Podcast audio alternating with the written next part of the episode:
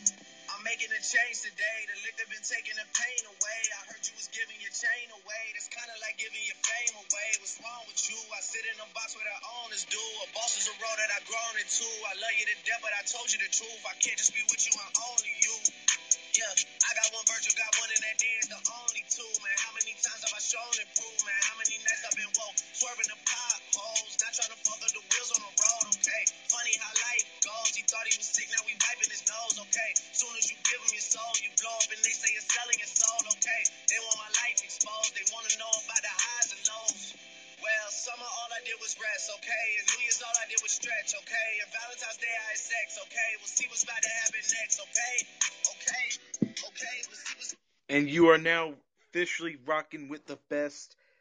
It's Saturday, May 29th, 2021. It is Keeping It 200, episode 11.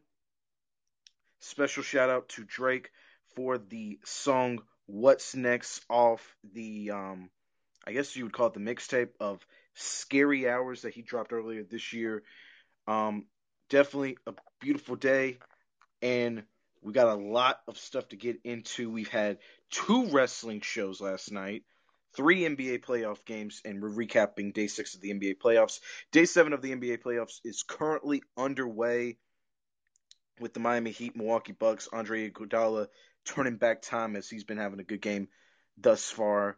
Uh, I'm not going to be, you know, talking about that live or anything, but um, definitely, definitely wanted to mention this here though too, for people that may not know or may not have no interest in it. Um, skip ahead a few minutes if you want.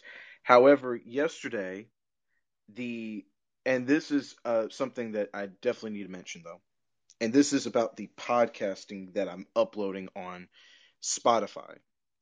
Um, yesterday I had a 14 day trial with um, a RSS feed streaming platform to help me upload um, my episodes of keeping it 200 so people can watch if they're not watching live on Locker Room or anywhere else. And I tried to upload episode 10 yesterday, so I wasn't able to upload episode 10 of keeping it 200. So I then uploaded it to another RSS feed because I was going to try and pay for this RSS feed, like, you know, rights and everything, so that way I could just keep uploading for you guys and it wouldn't be an episode, it wouldn't be a problem or nothing. However, I tried to pay for it and they wouldn't accept my money. And this is the part where someone's going to probably say, "Oh, I guess he just didn't have no money." First off, motherfucker, I got money. Uh, money's not the object or the issue. If you think money is the object or issue, you need to really look really hard and deep into yourself because I wouldn't be doing a podcast if I had twenty dollars in my bank account, and I wouldn't be doing a podcast if I had less than two hundred dollars in my bank account. So trust me, I've got money. I got more than half of you motherfuckers probably that watch my shit. Others might actually have more, but I got money. So let's not so let's not start that rumor. However, I tried to upload it. Um and then on Spotify, it's now another whole channel. So now there's two Keeping It 200 podcasts. Whenever you search it up on Spotify, both have the same picture, both have the exact same name. Sorry, just ate lunch. Um, and the first one's going to have the first nine episodes you can check out. The rest are going to have um, the new episodes going uh, forward because I try to pay for this RSS, you know, fee, you know, basically to rent so that way I could just upload my videos and not have the issue. However, because that site was not working or would not take my money, um, I found another RSS feed link to where I was able to upload and not have to pay anything, which is great. You know, I save fourteen dollars a month, but um, yeah, now I'm gonna have like uh two channels of the same name. Um, I don't think I'm gonna change that right now. Um, maybe in the future, maybe. Um, I mean, if you want to check out the, I mean, because here's the reason why I, I don't want to be like uploading nine whole episodes to another one. And plus, the way it's now on Spotify, now it's confusing as hell to me right now. So I'm gonna have to probably do some more research later this week and see if I can get the nine episodes onto one or get the next couple of episodes onto the old one. If I can't, you've got two channels now where you can catch up with all the first nine episodes of Keeping It 200. And you can um, check out the um, episode 10 that came out yesterday where we recapped day four or five of the NBA playoffs and everything. Um, so, hey, now you got. So, at least, it, here's the thing if you're worried about you can't find an episode, don't worry. There's two channels. Now you're going to be able to find them twice as much now. Um, however, for one, it's probably just going to stay right there at nine episodes, and it's probably just going to be like, yeah. So, so at least I got two. That's not bad. Um, but just wanted to let everyone know in case they were searching up and saw, well, why is there two keeping it 200 podcast? Now you know why and what happened. And that was the big stories that I had to definitely get out the way. Um, however, we can now officially go to some WWE now. As of course, we're going to be reviewing WWE, AEW, and day six of the NBA playoffs recap. So it, I'm letting everyone know in case there are some NBA fans that just don't want to hear WWE or AEW. And for WWE and AEW fans, you don't have to worry because you guys are going to get every bit of your wrestling first, and the NBA will come second for everybody last. So let's get ready to get into this here. We had Friday Night SmackDown last night on Fox. Um, a very good show, I want to say. Um, I know a lot of people probably did not like this show. I never really saw anything on social media really talking about anybody watching the show because last night, as this WWE SmackDown was going on on ABC, the Boston Celtics defeated the Brooklyn Nets, and that game was very close throughout the whole entire contest. So I understand that the ratings are probably going to be down. However, there's not going to be really any ratings that come out till about Monday or Tuesday, and there's really and overnight ratings don't essentially matter because overnight ratings don't tell a story, and it's only based off the it's only based off certain cities and everything. So there's really not a true number. Um, but this was technically like there are a lot of people that say this had a lot of build to the Hell in a Cell show if you were looking for build to the Hell in a Cell pay per view, the only thing that they probably hinted or gave you that will happen will be Seth Rollins versus Cesaro, which we will get to in a bit. But the show started out with the Usos, Street Profits, the match that was built up all week. But the show started off with um, the Usos, um, Jimmy and Jey. You know, they were talking to Roman Reigns and Roman, you know, I guess is you know pissed off at Jimmy, and if anybody's wondering, there is not going to be a Jimmy Uso Roman Reigns match at Hell in a Cell, from what I've been told and what was reported on Wrestling Observer Radio today by Dave Meltzer. So if you're looking for that, then that's probably not happening. However, of course, the show just started off with, you know, the Usos and Roman Reigns all together and Jimmy Uso said that the end goal was to win the tag team championships.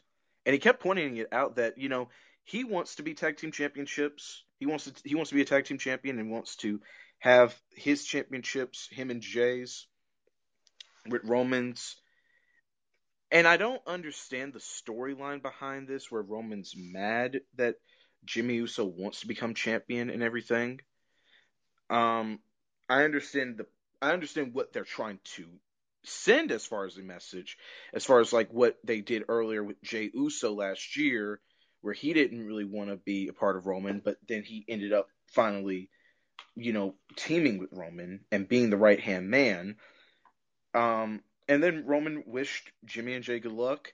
So the Uso Street Profits opened the show, but the first thing they advertised was the main event was Rey Mysterio and Dominic Mysterio um, defending the SmackDown Tag Team Championships in a rematch against Robert Roode and Dolph Ziggler.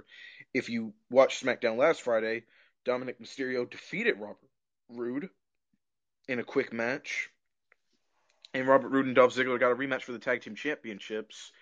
Um, it was kind of weird what they were trying to go for.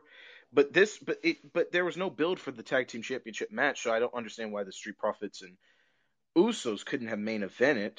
Um, this whole Uso Street Profits that came out, both teams got entrances, both teams cut promos on each other, both referenced the J Cole song "95 South."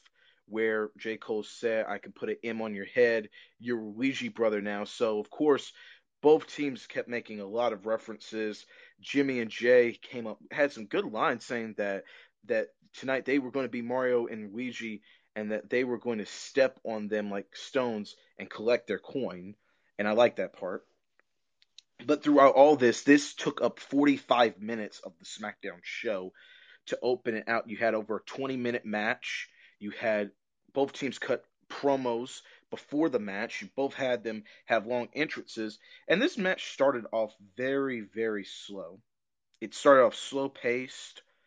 Um, first commercial break, really, you know, there really wasn't a lot to talk about. And then, as they were getting ready to go to another commercial break, the Usos were working. The Usos worked like heels in this match, essentially, and Jimmy Uso did too. And Montez Ford took a lot of the heat.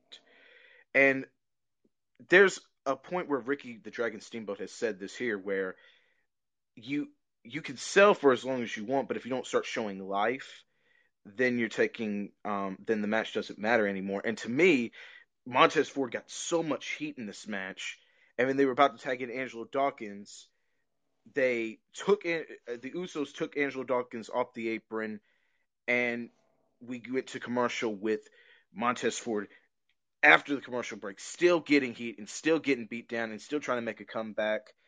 And the the fin and then this is when the match and then the match finally got like really good after the last commercial break. This was actually still a four star match though. Despite I'm not a fan of slow build matches and I felt this match still had too much heat, it still really was a really fun mat fun match to watch. And let's get to the finish here. Jimmy Uso prevented Montez Ford from making a tag. Ford recovered and hit Jimmy with an enzuigiri Ford attempted the attempt, but then Jey Uso pulled Angelo Dawkins off the apron. Jimmy then hit a Samoan drop for the near fall. Then you come back from the commercial break. Like I've said before, Jey attempted a superplex, but Montez Ford fought back. Jey Uso knocked Montez Ford off the apron. Montez Ford recovered and leaped over the top rope, and Jey avoided, and they collide in the middle of the ring. Then Angelo Dawkins got the hot tag, ran wild, then Jimmy Uso tried climbing to the top, but Dawkins cut him off in a crazy spot. Ford ran across the ring, and I thought that he was going for Jimmy Uso at first. I was like, okay, he's going for Jimmy Uso immediately, right?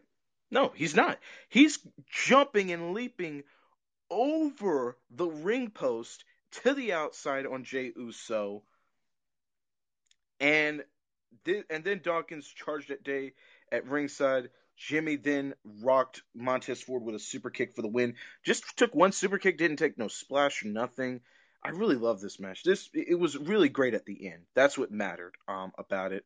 And the Usos got a victory, and then afterwards, later in the night, they talked to WWE official Adam Pearce, and they told Adam Pearce they want a SmackDown Tag Team Championship match next week, despite the fact Rey and Dominic Mysterio are defending their titles tonight against Robert Roode and Dolph Ziggler. And Adam Pearce just said, okay, fine.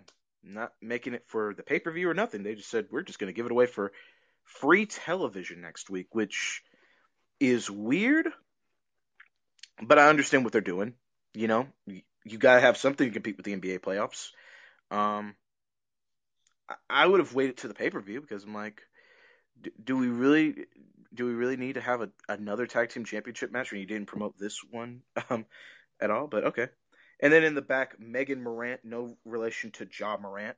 I guess for some reason people like this. They like that joke that I give. It's it's really not a joke, but okay. Um, if you guys like comedy, whatever. Um, They interviewed Dolph Ziggler and Robert Roode. Megan Morant said that Rey and Dominic Mysterio were the first ever father and son tag team champions um, as father son in history.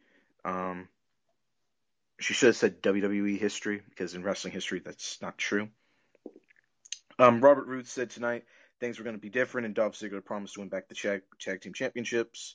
Spoiler, they don't, but we'll get into that later.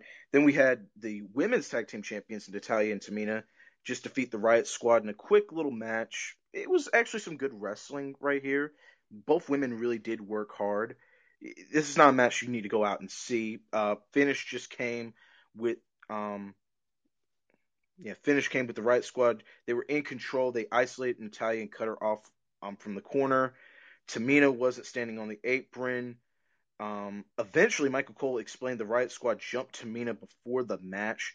They showed none of this for some reason. In fact, in fact, whenever you were watching this match, they showed Natalya and Tamina get their entrance before the commercial. You come back from the commercial, the Riot Squad have already beaten up like Natalya and Tamina's on the outside. Natalya's getting like heat. So there really wasn't a lot that you could pay attention to this match. Finish just came with Tamina hitting a superfly splash, but on the outside, Natalya was laid out by Liv Morgan, and Liv Morgan was getting ready to break up the pinfall, but she was too late. So it was weird. It really was. Then we had uh, SmackDown Women's Champion Bianca Belair take on Carmella in a really good match. It, won't get no credit, and it's going to just be seen as just okay. Um, Bayley was on commentary for this. So she joined in with Michael Cole and Pat McAfee. Um, she just kept yelling Bianca just cheats by using her hair to win. Carmella and Bianca were having their match in the ring. Carmella hit a flying crossbody off the top, but Belair rolled through, stood up, hit a fallaway slam for the near fall. Belair missed a charge in the corner and went shoulder first into the ring post. Carmella caught Belair with a super kick on the apron, Carmella went for the code of silence, but Bianca Belair avoided it into a great counter. Bianca Belair then hit the KOD for the victory. Cole, as as Bianca Belair was getting the pinfall victory, Cole said that Belaka wins, and then Bayley started yelling at Michael Cole and called her stupid, uh, and he, she called him stupid, saying that that was funny, but her name is Bianca Belair, and she's the SmackDown Women's Champion. Um, funny thing for Botchamania. Um, Matthew Gregg just made, just made himself some more money off that. So, and then in the back we had you know the tag team champions Rey and Dominic Mysterio. They were just talking, saying that they were going to um, win and retain tonight. So then this is where a lot of people probably did not like this part of the show. But I actually thought this was the best thing on tonight's show outside of the our last night's show outside the Usos Street Profits, and it was the Seth Rollins segment. Seth Rollins came down in a very flashy green and purple suit. It basically looked like the Joker went to like it, it was it, it pretty much kind of looked like a Joker suit with just like a bunch of like peacocks on it, if you want to say. So, and he demanded Cesaro come to the ring so they could finish their feud. And then, of course, Rollins starts laughing. A lot of people hate Seth Rollins' character. I actually like Seth Rollins' character. I really do. And I feel like a lot of people are going to say this is go away heat where you change the television. But this was actually a really good Seth Rollins promo if you actually stuck around and watched it. And Rollins, you know, is happy that he got to beat up Cesaro so that way his birthday wasn't ruined. He apologized to Cesaro for not being able to join in on the birthday celebration of Seth Rollins and they recapped Seth Rollins attacking Cesaro last week, injuring him. They piped in loud "You suck" chants. Rollins noted his people got an exclusive audio from Cesaro's hospital room. He played the audio and then laughed for what felt like you know several minutes. But what I like about this Seth Rollins character is though he's supposed to be this lunatic that's supposed to feel like he's not doing anything wrong he blamed the WWE Universe for making Cesaro believe in himself. He blamed Cesaro for getting himself onto that stretcher and pissing off him. And then, of course, Rollins sung happy birthday to himself. And this was a really good promo. That people are going to say this dragged, but this really was really good, and it really was a good promo, and it set up something for what will be at the Hell in a Cell for those two, probably inside the Hell in a Cell. And now, now people won't get mad at this, but the next thing that we had next was Kevin Owens taking on the Intercontinental Champion Apollo Crews in a non-title match. But for some reason, I guess the ring announcer basically tried to imply that this was a championship match. And Kevin Owens defeated Apollo Crews um, via DQ with Commander Azeez giving him the Nigerian nail, uh, thumb to the throat, in like less than two minutes. And after the match, Greg Hamilton, the SmackDown ring announcer, said that still the Intercontinental Champion was Apollo Crews. Last time I checked, this was not a title match. So this really didn't go anywhere. To me, they don't. They're not going to treat Apollo Crews any better than this. And Apollo Crews is a really good wrestler, but in the two minutes that they had, Kevin Owens had all the offense, and Apollo Cruz had no offense in the in the two minutes that he had. He had maybe thirty seconds. This didn't really. This didn't matter. Later on in the show, Adam Pearce was in the um, trainer's room with Kevin Owens, and Kevin Owens is selling the Nigerian nail where he can't breathe or nothing, and he's like talking with a very raspy voice. And Kevin Owens said that he wanted an Intercontinental Championship match next week against Apollo with the Commander Azeez band, and Adam Pearce gave it to him. So, and then we had Shinsuke Nakamura defeating Chad Gable. Um, Rick Boogs came out again to the ring now I really don't like Rick Boogs. I thought that this was like a one week thing where it was like a little comedy. Now he's ruined Shinsuke Nakamura's theme. Shinsuke Nakamura is still coming out with King Corbin's crown. Um, and then before the match, Otis, you know, laid out Shinsuke with a power slam, and that still wasn't enough because Nakamura came back and beat Chad Gable in like under two minutes. So, and then after the match, uh, well, actually during the match when Shinsuke was getting his like come back in real quick. Corbin took his crown back, and Corbin, I guess, should have just left. But instead, he wanted to taunt Shinsuke and was going to put back on the crown. Then Rick Boogs hit him, and then Shinsuke stomped on him, and then Shinsuke put back on the crown. And this is where, in like wrestling, this is where the invisible wall came in, the glass ceiling, the whatever you want to call it. I don't know what they would call it on Broadway or anything, because I don't really watch Broadway and I don't care about, about that. But this is basically what we would call the invisible glass because Shinsuke puts on the crown right in front of King Corbin. Baron Corbin is literally down right there at the ring with Otis and Chad Gable still in the ring.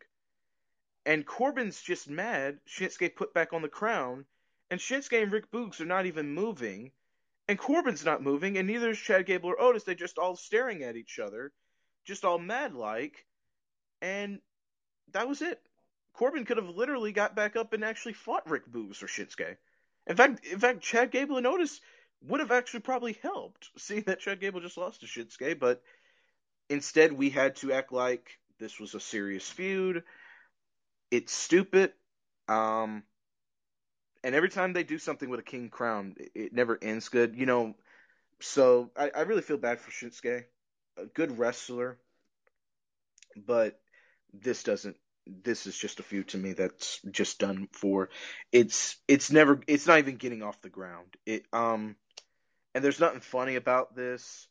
Um, if you like, you know, social media and stuff, that Shinsuke is always doing something with the king crown on, whether he's surfing or just drawing or getting a vaccination. So if you want, if you think that's as funny, if you think this is comedy, great. To me, this is just a waste of my time.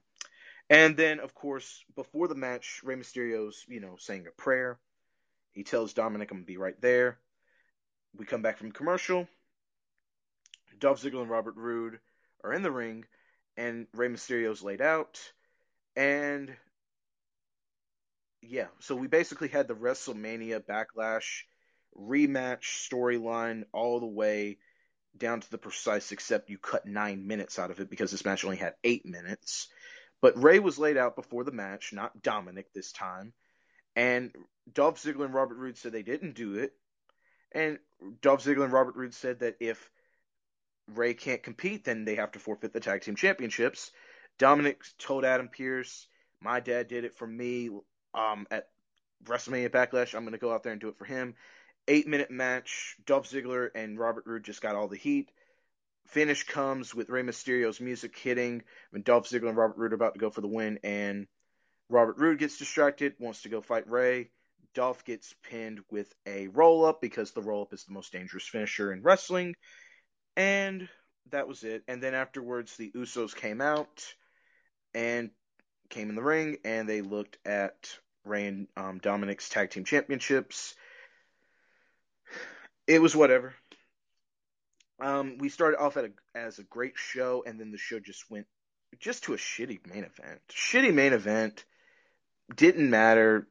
This really was nothing. This was basically getting Robert Roode and Dolph Ziggler no title match anytime soon. Just basically getting rid of them as a tag team or anything for contention.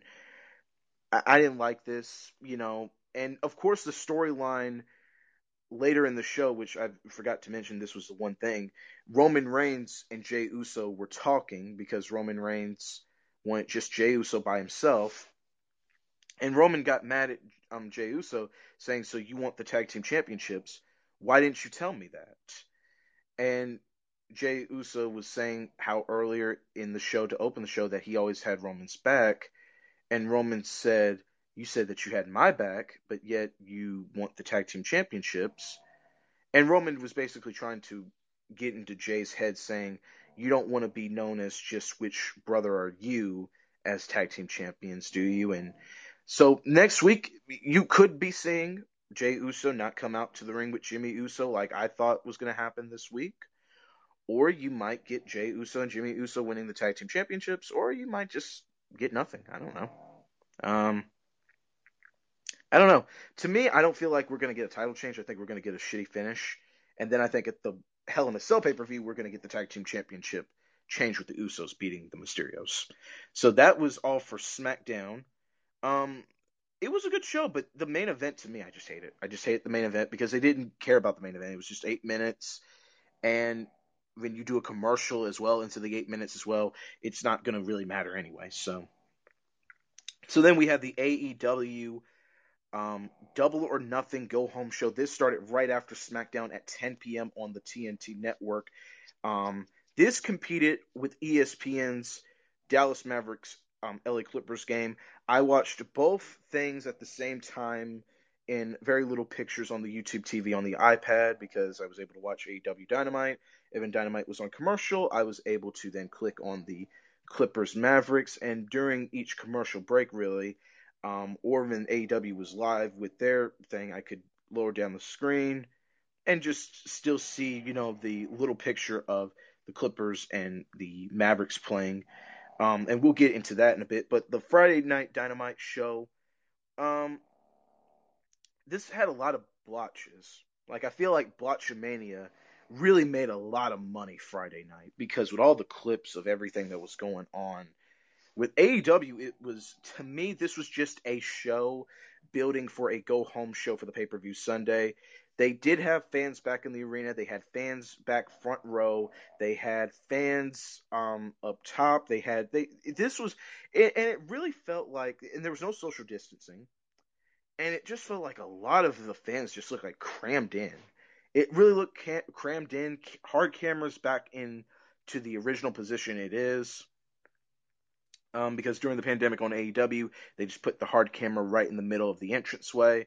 So now it's kind of weird a little bit because you're like, huh, like so so it to me this kind of felt a little weird. I was more worried about fan safety because a lot of people were not wearing masks, others were wearing masks. I don't know who's been vaccinated. I don't know what the rules were to get into this AEW show, but it was it was fine. It um but there wasn't no great wrestling. There was only one great wrestling match. The rest of this card was just not built around good wrestling. It just wasn't. This was just a go home show for a pay per view. So this was a show that you could have skipped. That you really could have.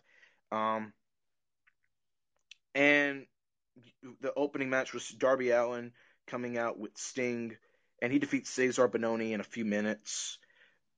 To me, this match went too long. and um, someone said this match went like three minutes. I felt this match went like five to six because I was just like, man, this match is not good here's the problem with this AEW show. if you don't watch AEW Dark and you don't watch AEW Dark Elevation, you don't notice a lot of the stables and you don't notice a lot of the things that go on on these shows. Like for example, Cezar Bononi is in a stable called the Wingman with Peter Avalon, JD Drake, and Ryan Nemeth. Ryan Nemeth, the brother of Dolph Ziggler. Um, and Ryan Nemeth looks literally like a 2011 Dolph Ziggler. JD Drake, an average wrestler with no personality. Peter Avalon um, used to be a part of the Librarians like last year, two years ago, and ever since then he's just not doing anything. And Cezar Bononi, a wrestler that can really sell good, but is not really there as a wrestler yet. And Darby Allin, you know, just to me, I thought Darby Allin should just like murder this guy, just like killed him in under a minute or two, and maybe get Cezar Bononi to just like one big like clothesline or something. But this was just not anything. Finish came with um, Darby Allin um, following up on a sleeper and repeated slaps to the back of Bononi's head, and then hit the over the top stunner, and then a coffin drop for the victory. After the match, Darby Allin called out Ethan Page and Scorpio Sky, and Scorpio Sky said that we're not doing this tonight, and the crowd was chanting "You suck" at Sky and Page, and Scorpio Sky said "Grow up," and the crowd stopped. so uh, I've never seen that happen before. I guess the crowd was like, "Yeah, you know, you're kind of being a little rude." I guess. um, Sky and Page were about to walk off, but all four of the wingmen came in and tried to, and then they beat up Darby Allin and Sting, and then Sky and Page came in, and then the Dark Order came in, and then I was confused as hell because I'm like, why the hell is the Dark Order making a save every time for Sting and Darby Allin? And then they told me right after the match, which finally they had something of some details. Two members of the Dark Order, Stu Grayson and Evil Uno, were going to take on the um, Scorpio Sky and Ethan Page tonight. And I was like, ah, I see. Now I see why they did this. But they never let me know. If you don't watch these dark shows or read about the dark shows, you feel so inadequate at times on this show because they don't let you know and the commentators don't plug a lot of anything. And it's it's really a shame because Tony Schiavone, who's the color commentator for the AEW uh, AEW Dynamite, is the host for the AEW Dark Elevation as the play-by-play guy, and Excalibur is the play-by-play guy for Tuesdays on AEW Dark. So I don't understand why there's not a lot more clarity. If you're a fan, you're not going to have time to watch two hours of Dark on Monday, two hours of Dark on Tuesday, and then three hours of uh, or two hours of Dynamite on Friday. You're just not. That's just six hours of wrestling, especially with other wrestling going on. So there needs to be more clarification about why should I care about the stable? What do they do as a stable? Are they even winning matches on these darks? You know, because they have the little picture thing, like scrolling down the middle saying who won on dark and stuff, but no one doesn't pay attention to that shit. Um, if you think people pay attention to that shit, trust me, I tell you, they don't pay attention to that shit. It's not like it's an NBA ticker. It's not like it's the NFL ticker. It's not like it's an ESPN thing. It's just something that just goes through one time throughout the show. You don't know when. It's not like it consistently pops up. If it did, then it would actually mean something. But still, that's but still though. And AEW Dynamite just keeps getting a little worse to me. I don't know why. This show to me was not good, but it wasn't insulting. Like it, like it just was just like funny, but also very weird. Just very weird. So we had Cody Rhodes, Anthony Ogogo for the weigh in. Paul White, the former Big Show of WWE, is hosting this. Um, I do like his, you know, theme entrance of No More BS because, you know, he used to be the Big Show. And, you know, Paul White got a good pop, good, you know. Um, and Paul White called out Anthony Ogogo first, and he was joined by the factory of QT Marshall, the former Bailey ex fiance of Aaron Solo, Nick Comoroto, and someone else I, that was just wearing some like England attire clothing, uh, just a three piece suit. Um, and then we had Cody Rhodes come out, and Cody Rhodes came out with like 500 people. It felt like he came out with like 10 people from the Nightmare Factory that he trains. because in storyline they're supposed to act like QT and Cody are not like friends, even though they both are trainers for the Nightmare Academy in Georgia. And then then Cody comes out with Red Velvet. He comes out with Dustin Rhodes. He comes out with his sister. He comes out with basically everyone. And I was like, where the hell is Brandi at? I was like, where's Brandi? There was no Pharaoh, the dog. It was it was it was just weird. We just saw like 500 people, and you didn't know why they were there. And what made it worse was this AEW show was I was so worried about people because here's why I was worried about the people. I was worried about the people for this big reason only here. The the way that the stage the stage was set up, it didn't look like that many people could it did not look like that many people could like literally fit on there. It did not. You had 10 people literally wearing American Nightmare clothing. Then you had five people get in the ring on top of five people from um, uh, Anthony Ogogo's side. So we had like 15 people in the ring, I believe. We had 10 on the outside. And it looked just like so small and just like so crammed up. And I was like, my God, what the hell? Like, there's no social distancing.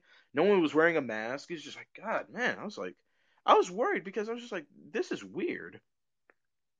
And it just was. So, and then it gets even more weirder because Paul White doesn't know how to use a scaling machine, I guess.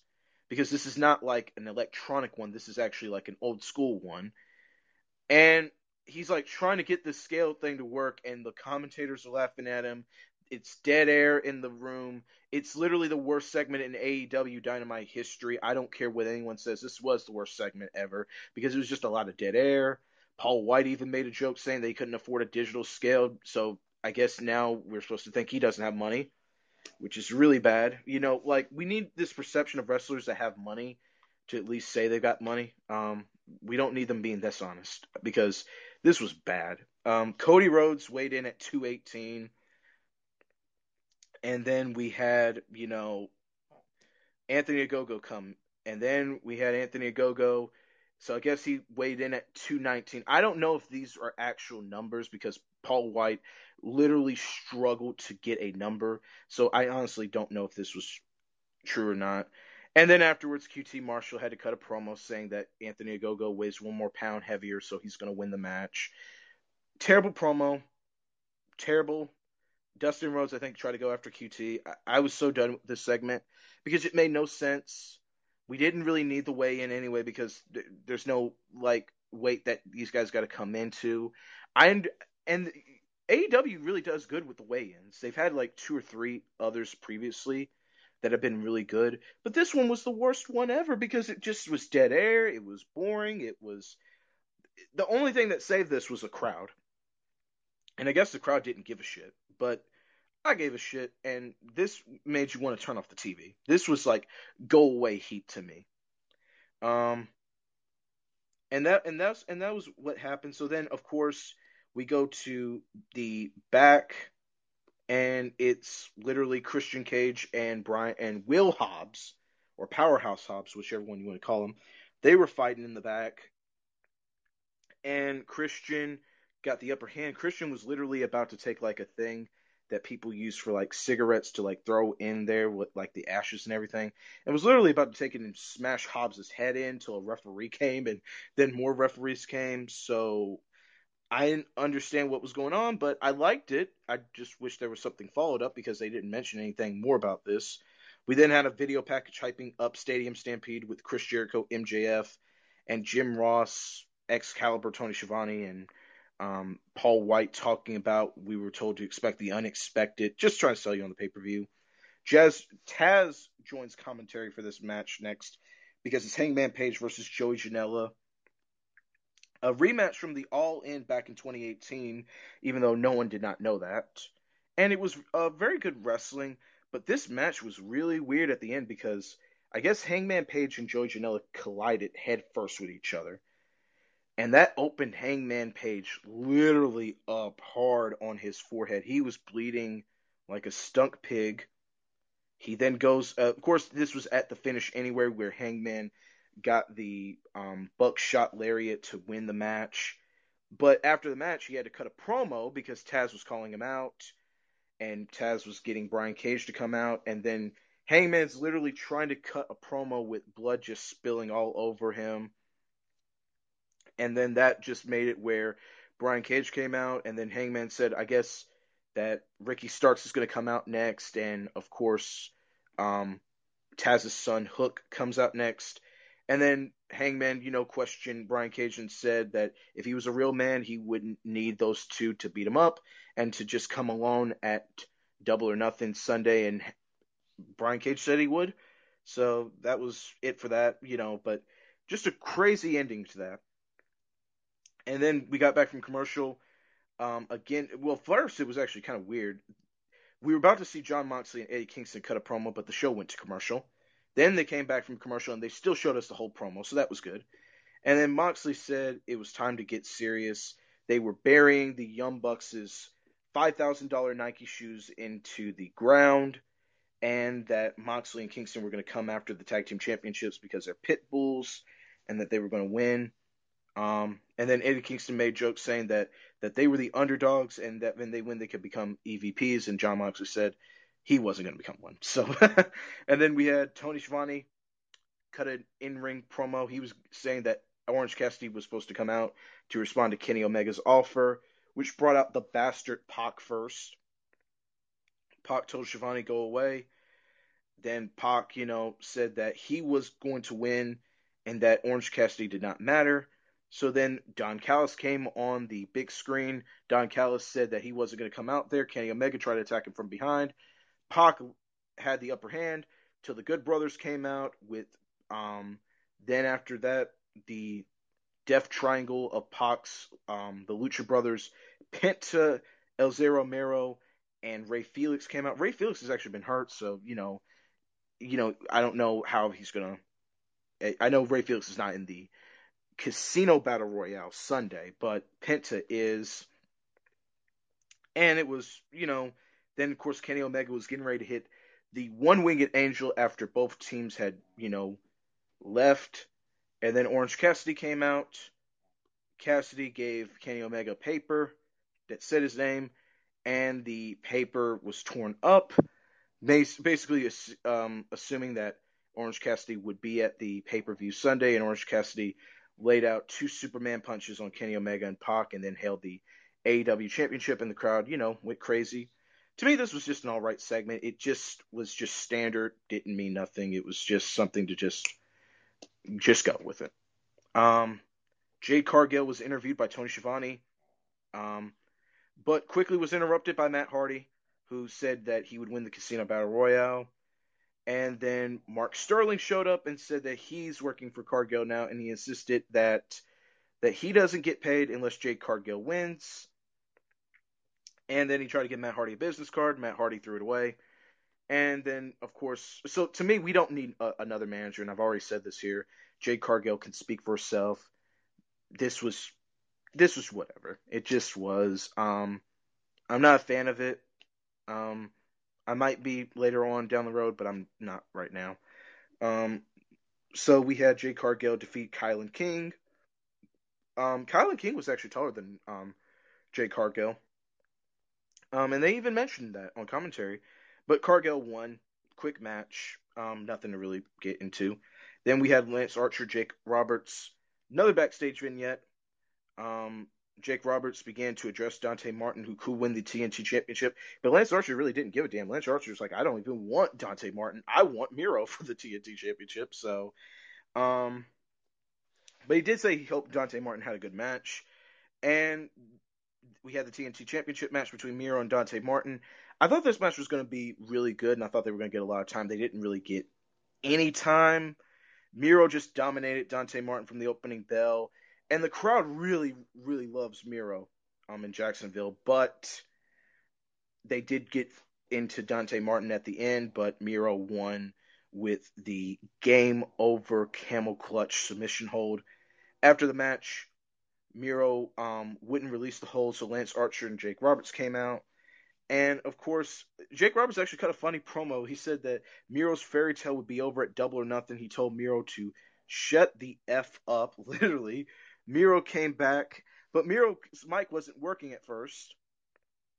So he got mad, and then he said, and he told Roberts to shut up and said, let Lance Archer get off the leash. And Jake Roberts told Lance Archer, go sick him. And of course, Lance Archer was getting ready to lay out Miro till Miro got out the ring. And another just standard wrestling segment. I actually like this one, though. I really did like this one. I'm just sad it didn't go nowhere. Um, I'm really looking forward to the Miro Lance Archer match for the TNT Championship at Double or Nothing, though. So this is good things for for AEW though. They've got to start like they got to stop mentioning stuff before the horse gets to the cart because they basically told you before the match Dante Martin was not going to win and Lance Archer didn't want to face Dante Martin. He wanted to face Miro. You know, cut the promos after the match so that way you can give like the average fan who may ever watch a chance that Dante Martin, a 20 year old from Minneapolis, Minnesota, might beat Miro.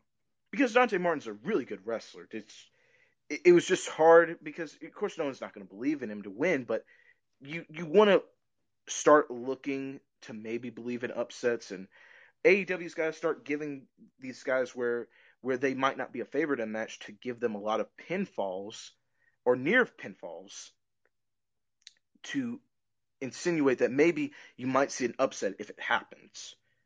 So then we had the Hikaru Shida Championship Reign Anniversary Celebration Tony Schiavone hosted it in the ring. She presented Shida with a brand new AEW Women's World Championship belt. Shida looked very beautiful, wore a nice dress.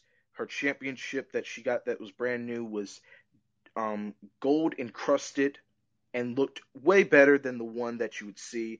Looked a little bit more like the championship would be able to fit because the AEW Women's Championship is a very, very small championship and it's very hard for a lot of people to fit the belt around. However, if you go back into wrestling history, all women's championship belts used to be really, really small, and they really were never meant to be worn around the waist. This AEW Women's Championship fits Shida like it could really like it could mean like a lot of other women could be able to finally wear it around their waist instead of just holding it because because a lot of championships that a lot of champions do wear their championships around their waist. Um, the one that Shida had before looked way too small, so that was a good thing. Um, she just said that when she won the championship, there was no fans, but tonight they're all here. They gave her big pop. Dr. Britt Baker, DMD, interrupted. She congratu- she congratulated Shida on her reign. Britt Baker didn't really have much to say. She said that she was the face of the women's division because when she wins the championship on Sunday, she's going to be the face of a whole new era, and that the new era was going to be DMD. So the crowd was really into Britt Baker. They chanted the DMD chants. They chanted Shida. Should be a great match Sunday as well. Um, and then during the commercial, Sammy Guevara did his poster board um, gimmick where he said that where you know he's been doing this for weeks and said that they were going to the inner circle was going to be the pinnacle at Stadium Stampede. I do like the cue cards during the picture in picture because that's the only time probably people do pay attention in picture pictures when they got something to see. Not when there's like a match going on and you're really trying to look, but you can't really look. Um, and spoiler, I don't really look at the picture in picture, but I will look at I will look at like the Sammy Guevara cue cards because that's that is funny. Um, Scorpio Sky, Ethan Page defeated the Dark Order's Evil Uso, Evil Uno and Stu Grayson.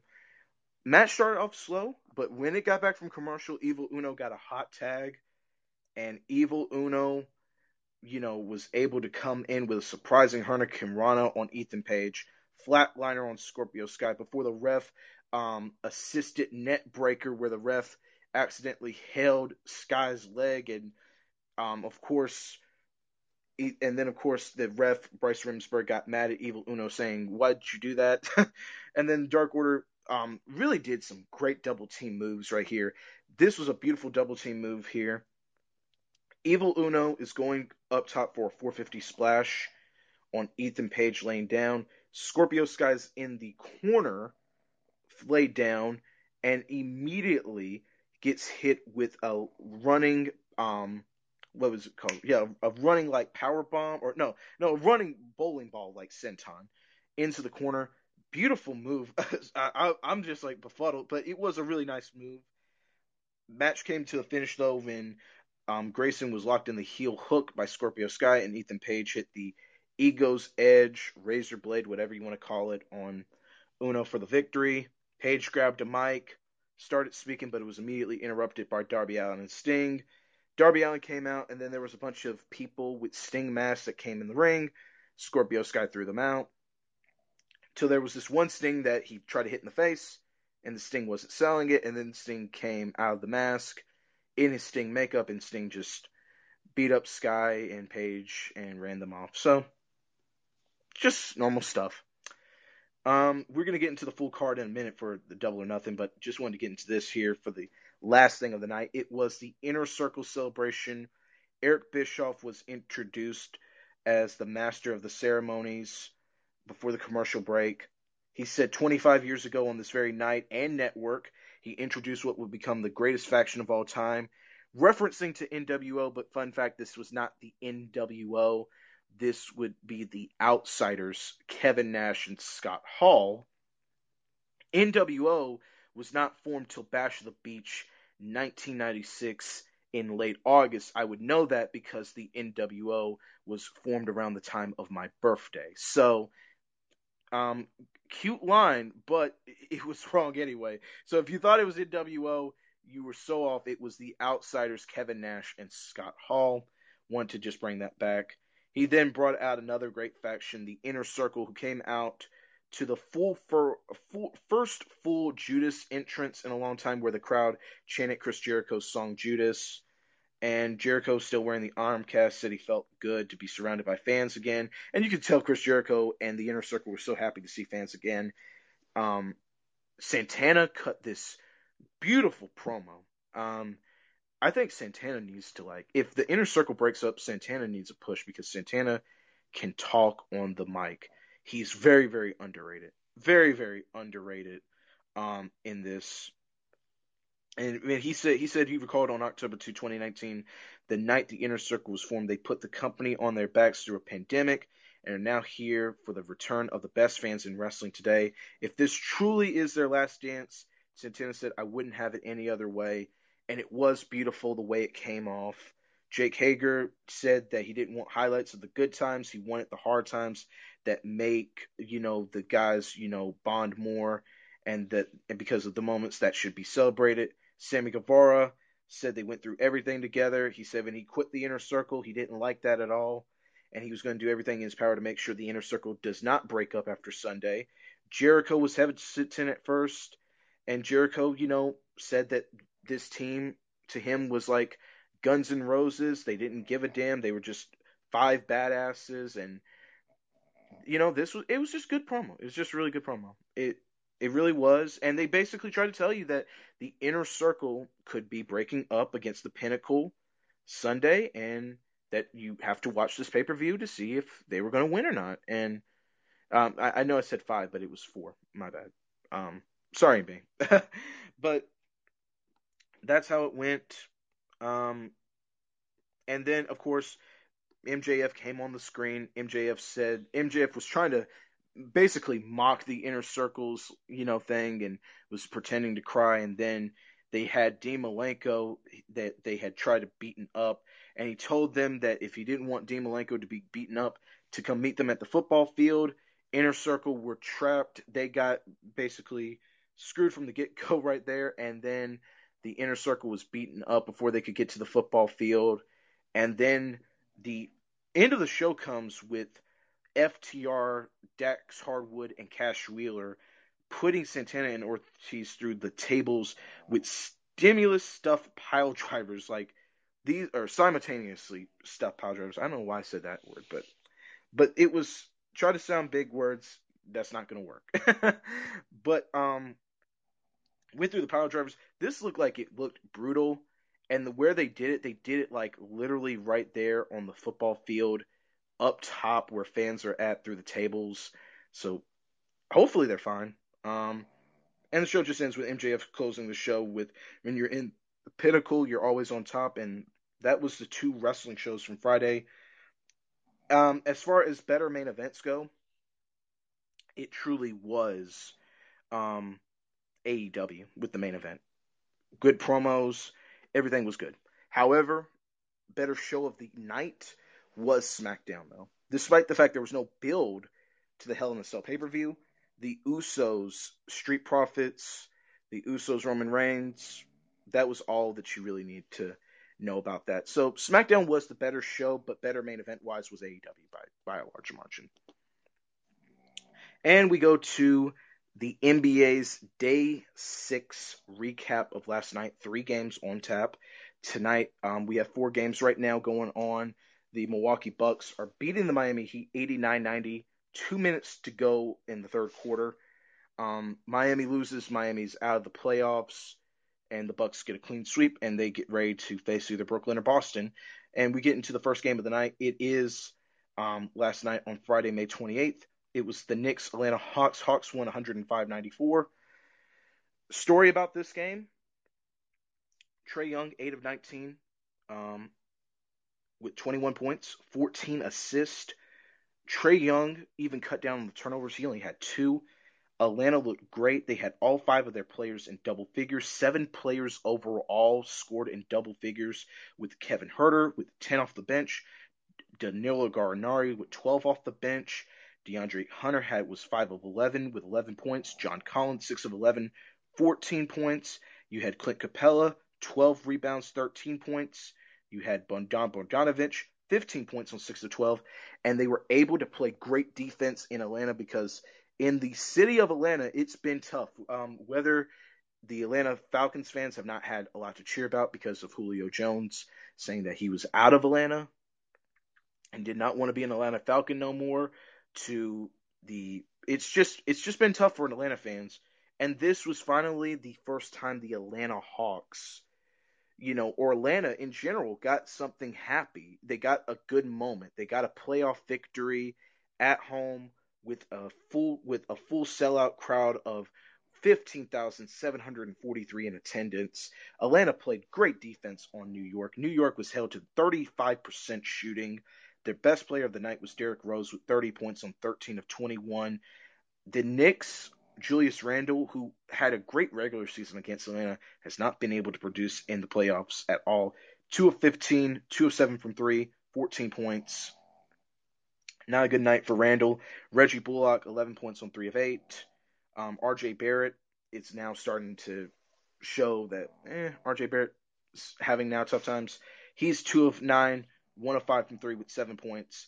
And this was literally the Atlanta Hawks. Atlanta Hawks had 16 threes against the Knicks 9 of 30 from 3, which on, they only shot 30%. The Hawks shot 60% from 3 on 16 of 27, 52% from um, the field.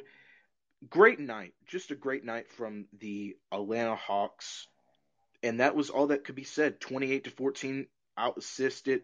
The Knicks did have more rebounds by three, but it didn't really matter.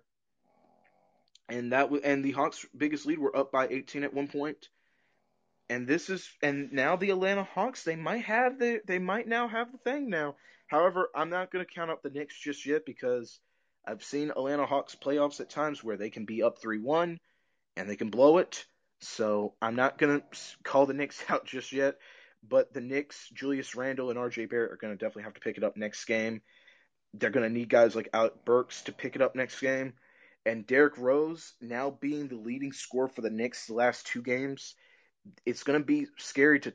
It's going to be really scary because the Knicks, outside of Derrick Rose scoring, they don't have anybody else that can score, and that's going to be tough for New York because New York, if they allow another 16 threes, shooting over 50% they allowed, the Knicks are a really great defensive team, but in this game, they just did not look defensively good. Offensively, Derrick Rose was the only key anchor, and that was it. And then we had another game. It was the second game. This was on ABC. It was the Boston Celtics Brooklyn Nets. The Brooklyn Nets lost this game 125 to 119. Boston, I've said this here before and I'll say it again. I'm right about this series. No one doesn't want to believe me about this series, but I've said this here before. Jayson Tatum needs 60 or they're not winning a game. Jayson Tatum got 50 and that's what they needed to they need that's what they needed for the victory. Jayson Tatum 16 of 30, 5 of 11 from 3, 50 points, 7 assists, 6 rebounds, 2 steals, block. That's what you need from Jayson Tatum if you're going to win these games. Because Kemba Walker was three of 14 six, uh, with six points. He was 0 of 7 from three. Marcus Smart was five of um, 8 of 11, 5 of 8 from three, 23 points. Tristan Thompson, 8 of 13, 19 points, 13 rebounds. I wanted to know what the hell was going through Tristan Thompson. Tristan Thompson's never played this great, and I guess it was a quote that a reporter asked him because Trae Young was spit on in the last game in New York the other night. And Tristan Thompson said that if a fan spit on him, that, you know, he would follow them home. And then, of course, that led Twitter to get some jokes in saying, why would they spit on a garbage player? And my funny one, and this was a funny one here, they someone asked, Tristan Thompson will follow anybody else home except Khloe Kardashian. so, uh, no offense, but even I wouldn't spit on Tristan Thompson because, for one, I'm not going to spit on a trash player. But Tristan Thompson, though, came through and actually played like an all star tonight. So that was amazing. Evan Fournier, 6 of 12, 4 of 7 from 3, 17 points. Boston had 16 threes against the Brooklyn Nets, 16 threes. Both teams shot close. Both teams literally shot the three pointers the same amount. Brooklyn was 42.1%. Boston was 41%. Um, shooting wise, Boston outshot the um, Boston outshot Brooklyn from the field 50% to 45%. Brooklyn, however, James Harden 11 of 18, 7 of 12 from 3, 12 of 13 from the line, 7 rebounds, 10 assists on 41 points. Here's what I had to hear from people though on Twitter after the game though. It doesn't matter, he lost. It's like what Rob Perez said about Kyle Kuzma. It's hard to, you know, show people that someone can score 41 points on 11 of 18 and 7 of 12 for 3 and care about it, then they lose. But but hey, but hey, but hey, you know, if you're Rob Perez and Kyle Kuzma goes 2 for 12 and the Lakers win, oh, it doesn't matter because oh, they you know, whatever. You know, this is why basketball fans are legit idiots. And this is why basketball fans don't like Google.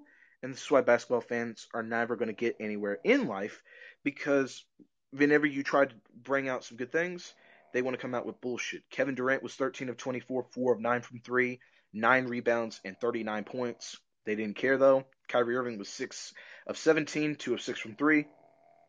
He had 16 points in the night. It really wasn't anything wrong Brooklyn did with their big three. It was just Joe Harris with only 8 points. Blake Griffin was 1 of 5 with 4 points. Um, the bench just wasn't able to really help at this. And this is where and this is what killed Brooklyn tonight and this is this was technically Brooklyn's first true game as a big 3 under a big situation. The big thing was Boston was able to play and able to get those same shots that Brooklyn was. Brooklyn just could not play defense for one quarter where they could hold Boston to 20 points or less.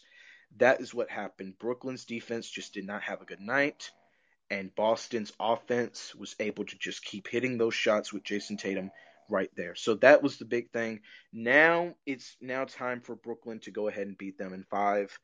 And when Brooklyn wins in five, I can say that I was right about this series. But great game from Jayson Tatum. I've already said this here before. Jayson Tatum is going to be the 2022 NBA's most valuable player by the time next season comes around. And I'm hope I'm so right about that because Jayson Tatum is literally playing his lights out and he is literally carrying a garbage team with Kemba Walker right now, just not shooting the ball well.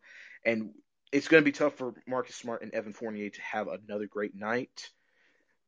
But if they can have this great night again, Boston could be looking and tying the season, uh, tying the um series up.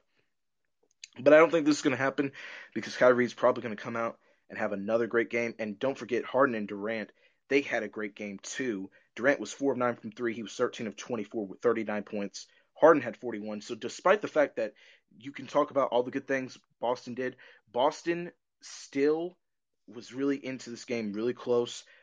It was four lead changes, two ties. Brooklyn was up by 15 at one point. Boston was up by 17 at one point and Boston only won this game 125 to 119, and still Harden and Durant nearly had 40 each, which that's tough for anybody. So it's still going to be a big thing here for Boston to try and stop.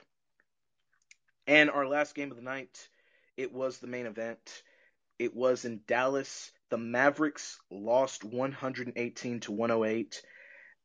Dallas did not want to go down without a fight, though. And Dallas played their heart out here. But it was Luka Doncic that carried this team through the end. Luka Doncic, 15 of 28, 7 of 13 from three, 7 of 13 from the free throw line, 9 assists, um, a steal.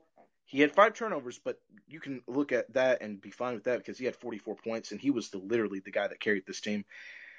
Kawhi Leonard, 36 points on 13 of 17, 3 of 5 from 3, 8 rebounds, a steal, 2 blocks.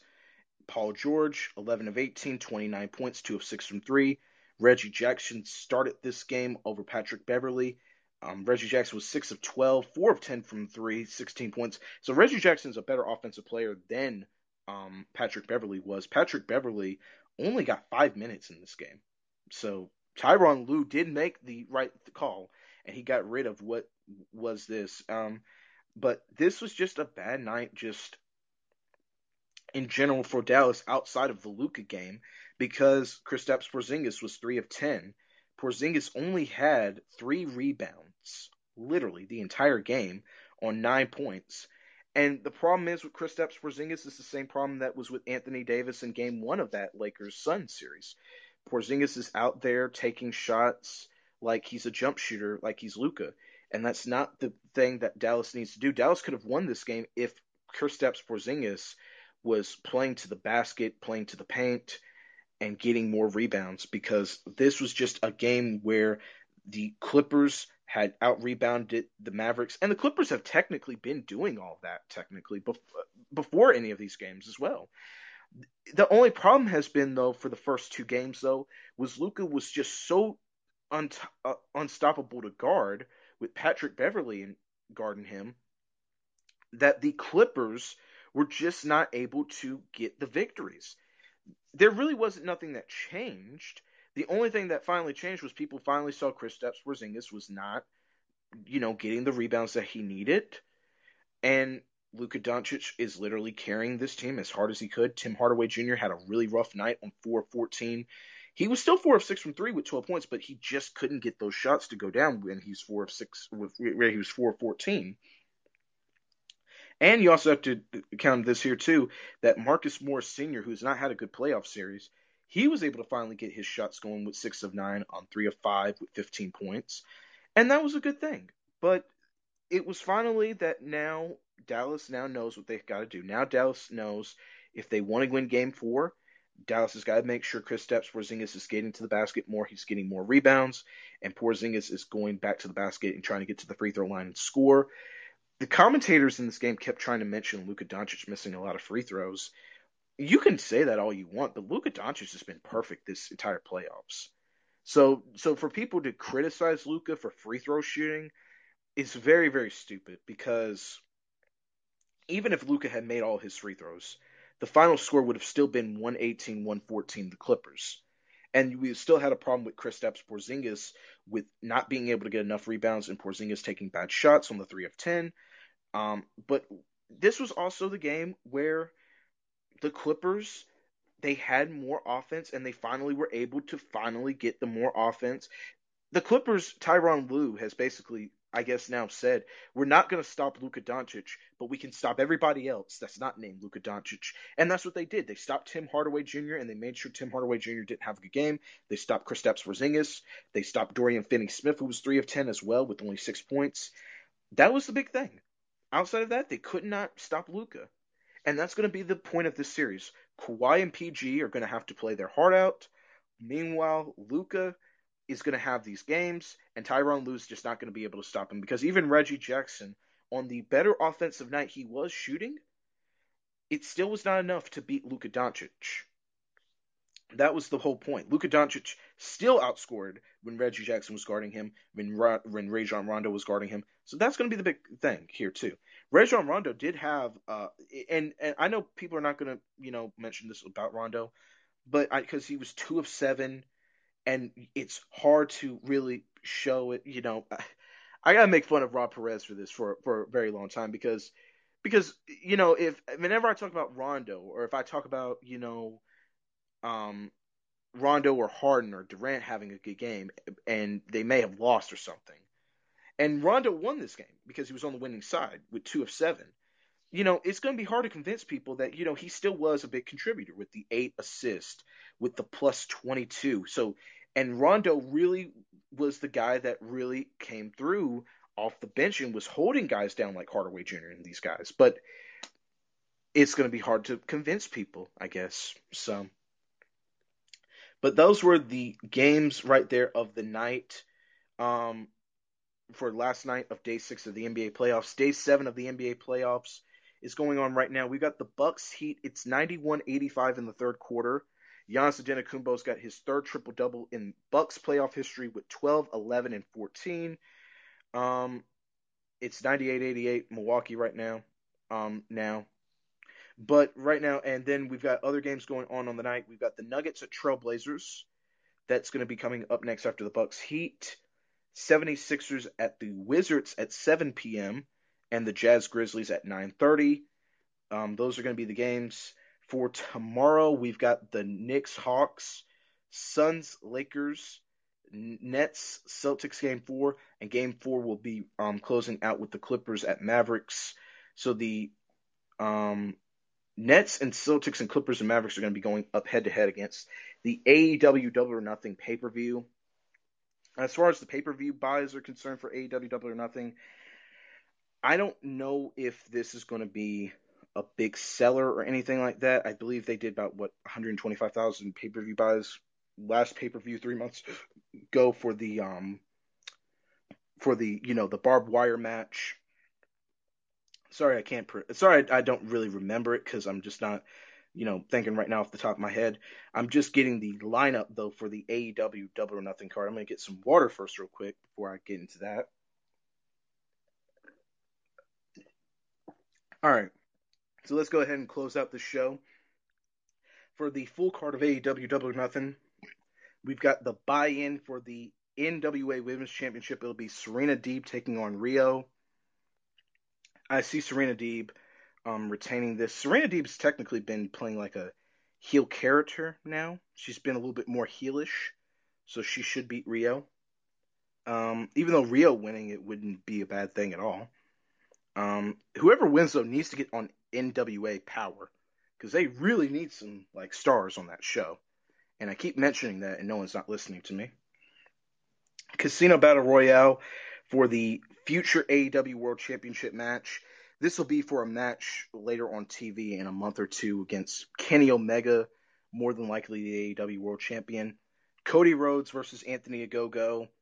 Um, it's the night where Cody Rhodes will be the American Dream, and, and and he's fighting for America, and Anthony Ogogo is fighting for England. It's pretty much 1980s like storyline with really bad build. This was really bad building for a, for a match, really bad. Um, Hangman Page versus Brian Cage.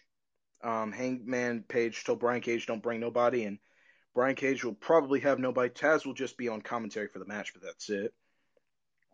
Sting and Darby Allin versus Scorpio Sky and Ethan Page. Um, I I definitely see Scorpio Sky and Ethan Page losing to Sting and Darby Allin. Miro versus Lance Archer for the TNT Championship. Um, Miro will retain because they're not going to do a quick title change that quickly. Um, Stadium Stampede, the Pinnacle versus the Inner Circle. If the Inner Circle loses, they have to break up. Um, I still see the Pinnacle beating the Inner Circle. And the Stadium Stampede is going to be a cinematic match. Last year's cinematic match of the Stadium Stampede was all comedy. This year it can't be comedy because we're not really in a. We still are in a pandemic, but we're not as bad off as what we were last year. So, AEW World AEW Women's World Championship match: Hikaru Shida, Britt Baker. I definitely see Britt Baker winning this match and beating Shida. Um, Shida's been a great champion. It's just said that Shida was not able to have the fans like like a full crowd of fans to really see her matches because Shida before the pandemic was going to get over really good. We got the AEW World Tag Team Championship matches: the Young Bucks versus Jon Moxley and Eddie Kingston. I could see Jon Moxley and Eddie Kingston being the Young Bucks, but I don't know if it'll happen but it could happen. And our AEW World Championship match is Kenny Omega versus Pac versus Orange Cassidy. I definitely see Kenny Omega beating Pac and Orange Cassidy and retaining. And th- that's pretty much it. That's pretty much it for the show. Um, but Sunday should be a great pay per view card. Um, could be the best pay per view card of the year. Um, really could be because last year's Double or Nothing was seen as one of the greatest pay per views by AEW's in history, or probably the greatest pay per view by AEW in history. And that's it for the Keeping It 200 episode 11. Make sure to check us out on Spotify and others. And thank you for watching. Talk to you guys. Um, well, when would be the next time I get on? Hmm. Because we got the pay per view tomorrow night, NBA playoffs recap. Hmm. Probably Monday or Tuesday, but probably Monday. But that's all for keeping it 200. I've got to go. There was someone that was knocking on the door. That's why I got a little quiet. but thank you for um, watching. Talk to you guys next time. Peace.